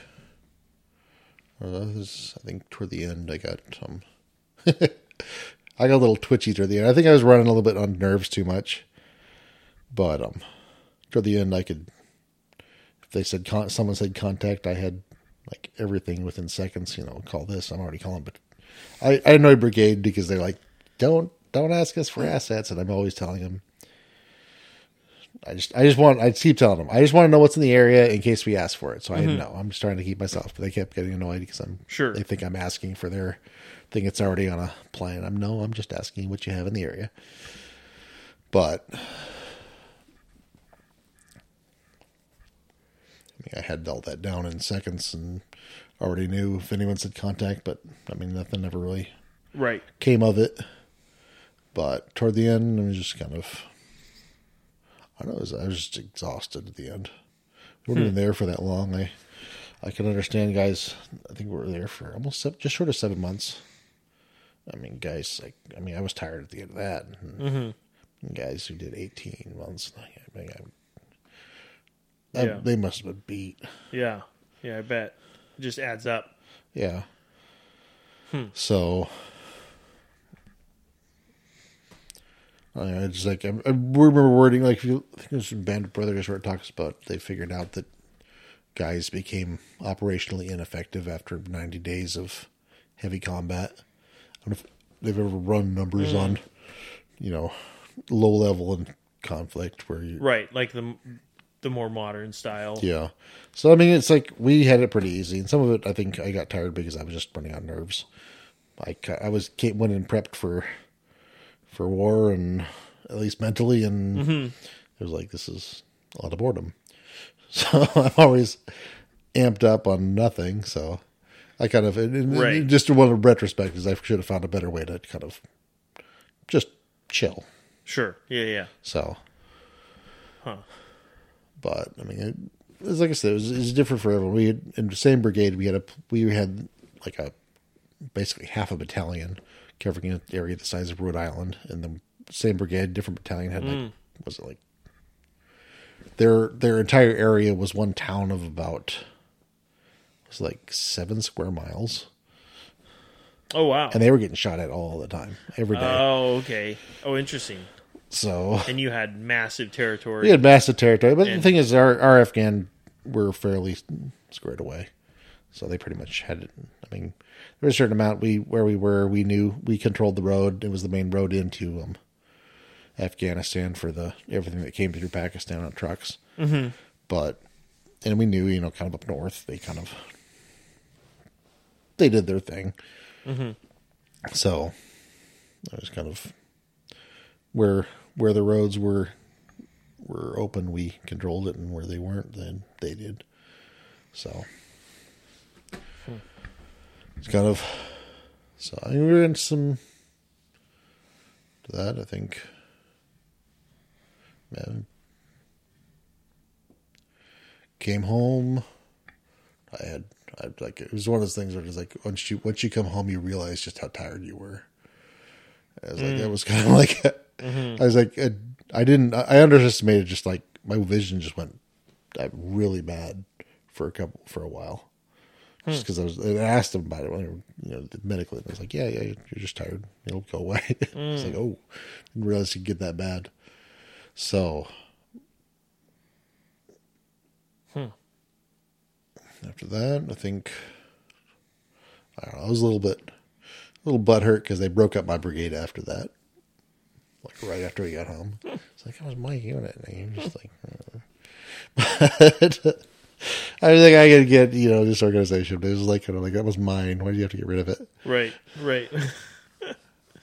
Like, I still got the commemorative firearms. I thought it was kind of cool, and but I went down to Arizona, and that I think, yeah, I I was kind of, I mean, it was kind of to me, it was just kind of like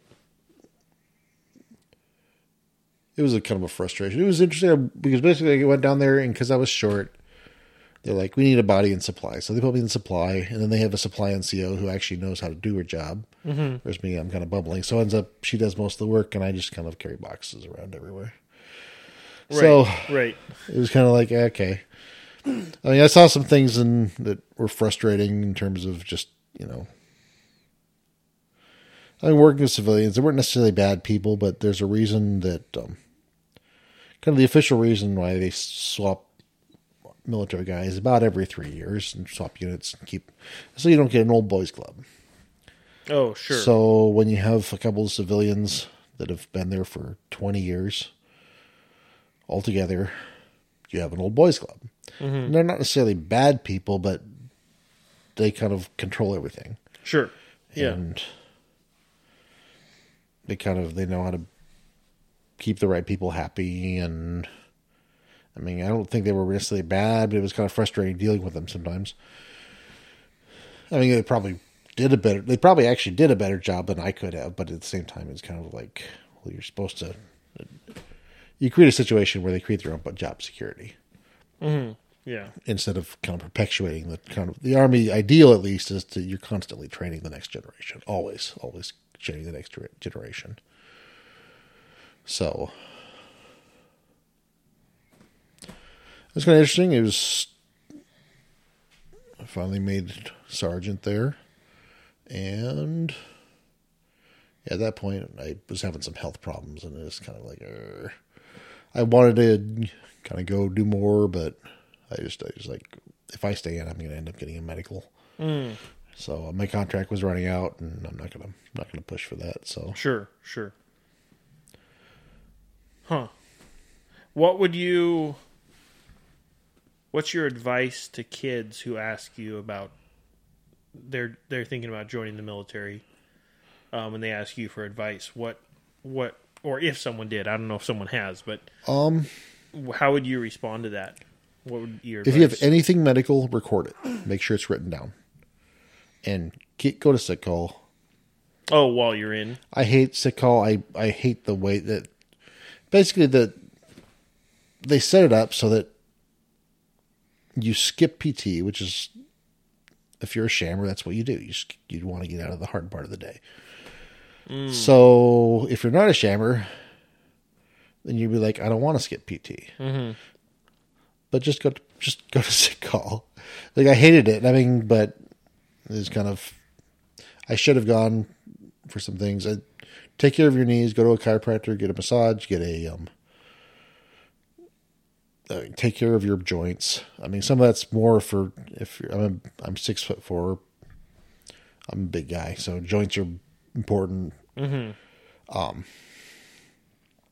um, the same thing. Learn how to run. There is a correct way to run. I didn't do it, and I paid for it. sure Um, they started toward the end after the damage was already done. They started learning that. The army started.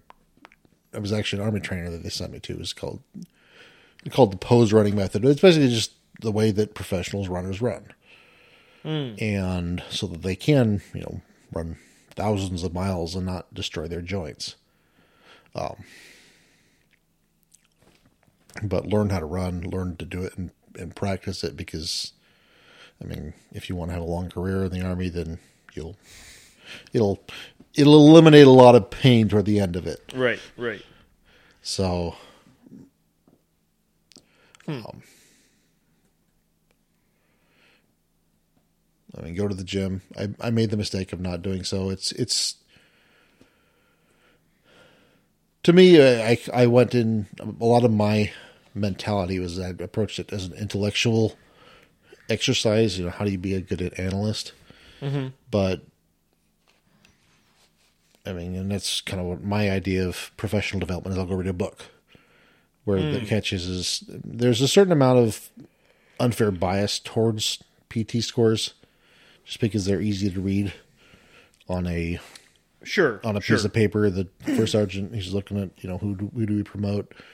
So this guy's got a 300. Well, that's a, that's a good thing. Whereas you know, this guy has a lot of generic army knowledge uh, and knowledge about the history of tactics, and uh, that's a little harder to test for. They harder, should harder to quantify too harder to quantify, and they and this I've they really, especially for skills based stuff, I think they they really fail or could do better at least in terms of how do you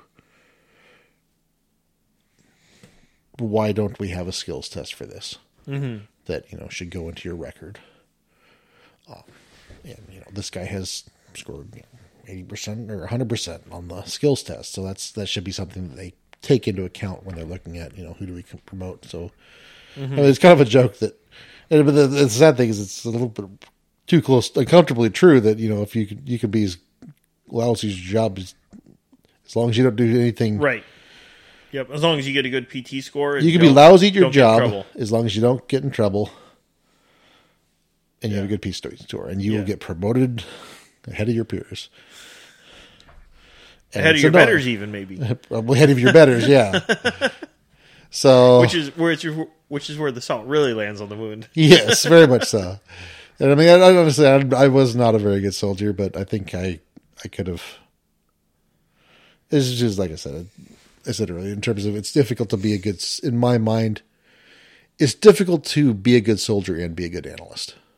It's not impossible, but it's not something that comes naturally. Mm-hmm.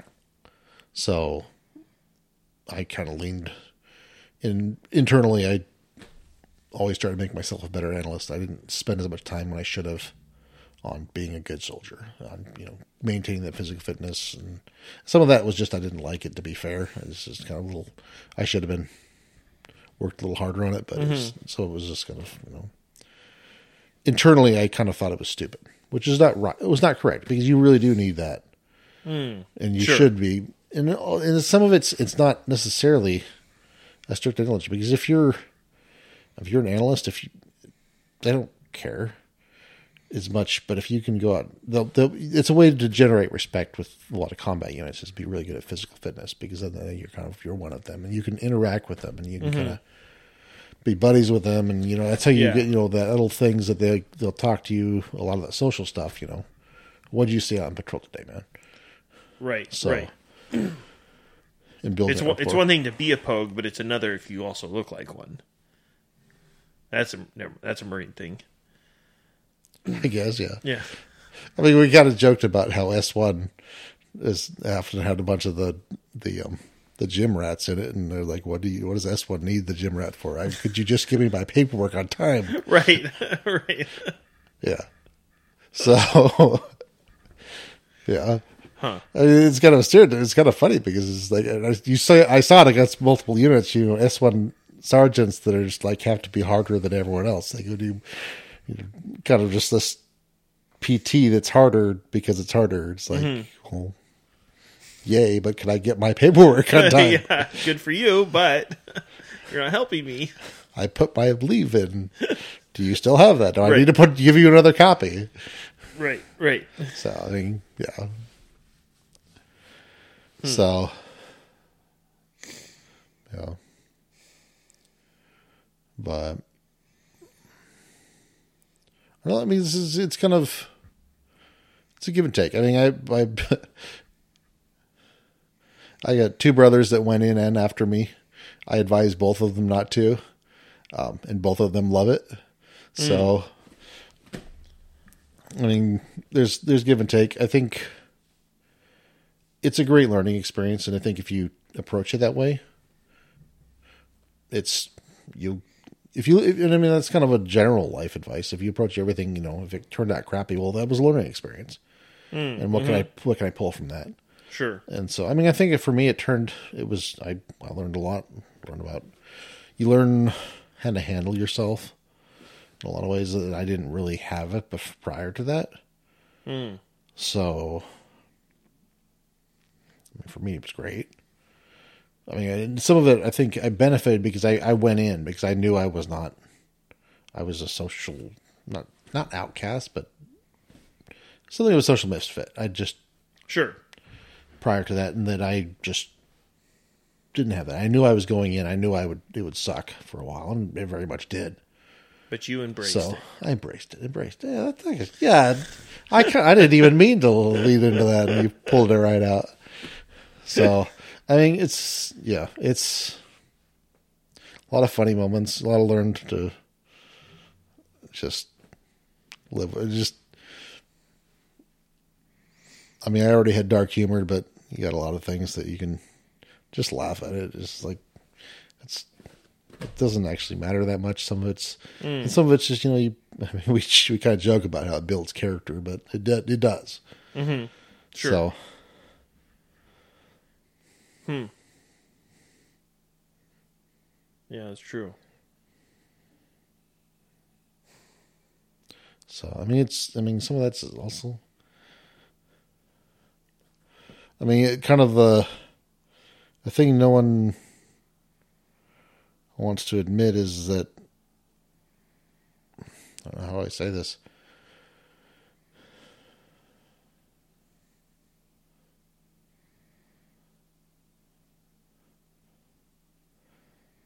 I mean, the thing that really hurts in the army is the fact that you can't walk away. But at the same time, that's that builds because you have to. You made a commitment. You know you're gonna mm, stick mm-hmm. with it. I mean, Sure. it's like it's kind of funny when I was a basic. I, t- I mentioned to the people, how many of you, when you're running in the dark and you're tired and you're you're like, I hope I sprain my ankle in this hole, and then you jump over the hole. And you're like, I hope I sprain my. No, I'm not going to do it.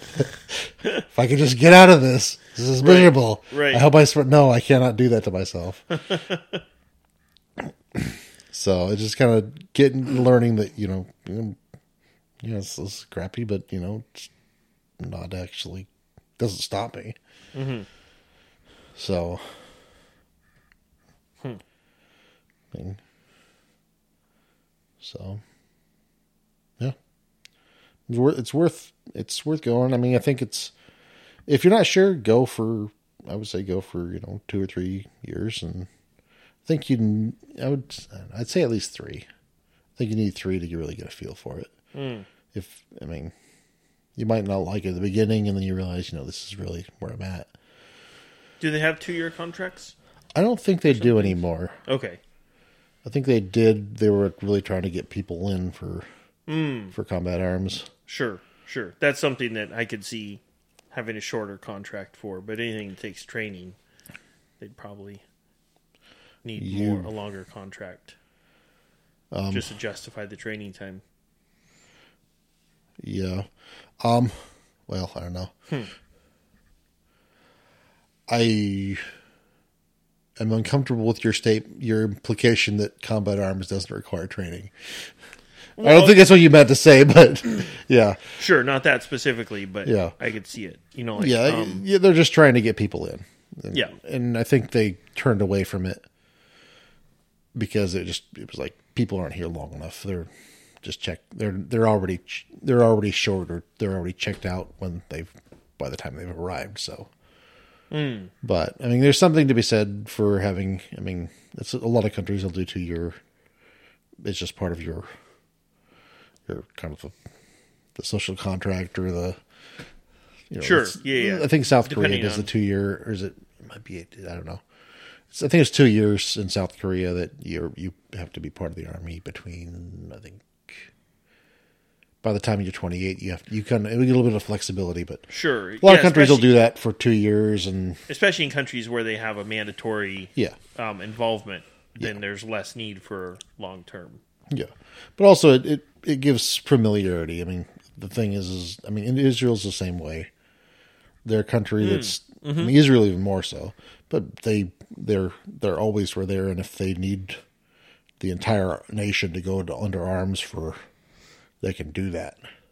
And you know they're not going to be as effective as professional soldiers, but sometimes you don't need. I mean, Sure. I, I don't care how many cool schools you go to. If you got hundred guys lined up at the other end of the field with automatic rifles, you're not going to cross that field. right. So,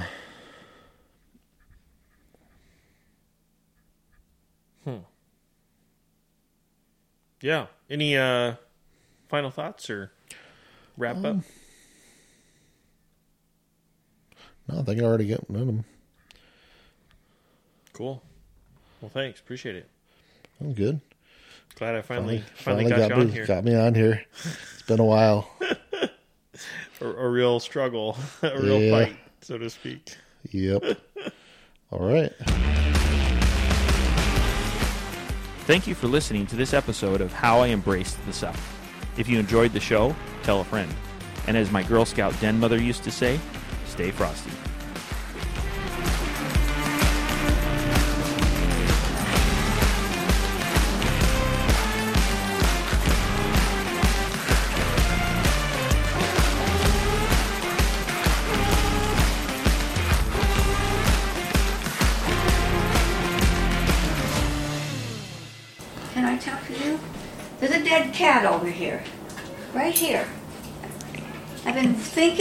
Thinking and thinking of what was that thing over there.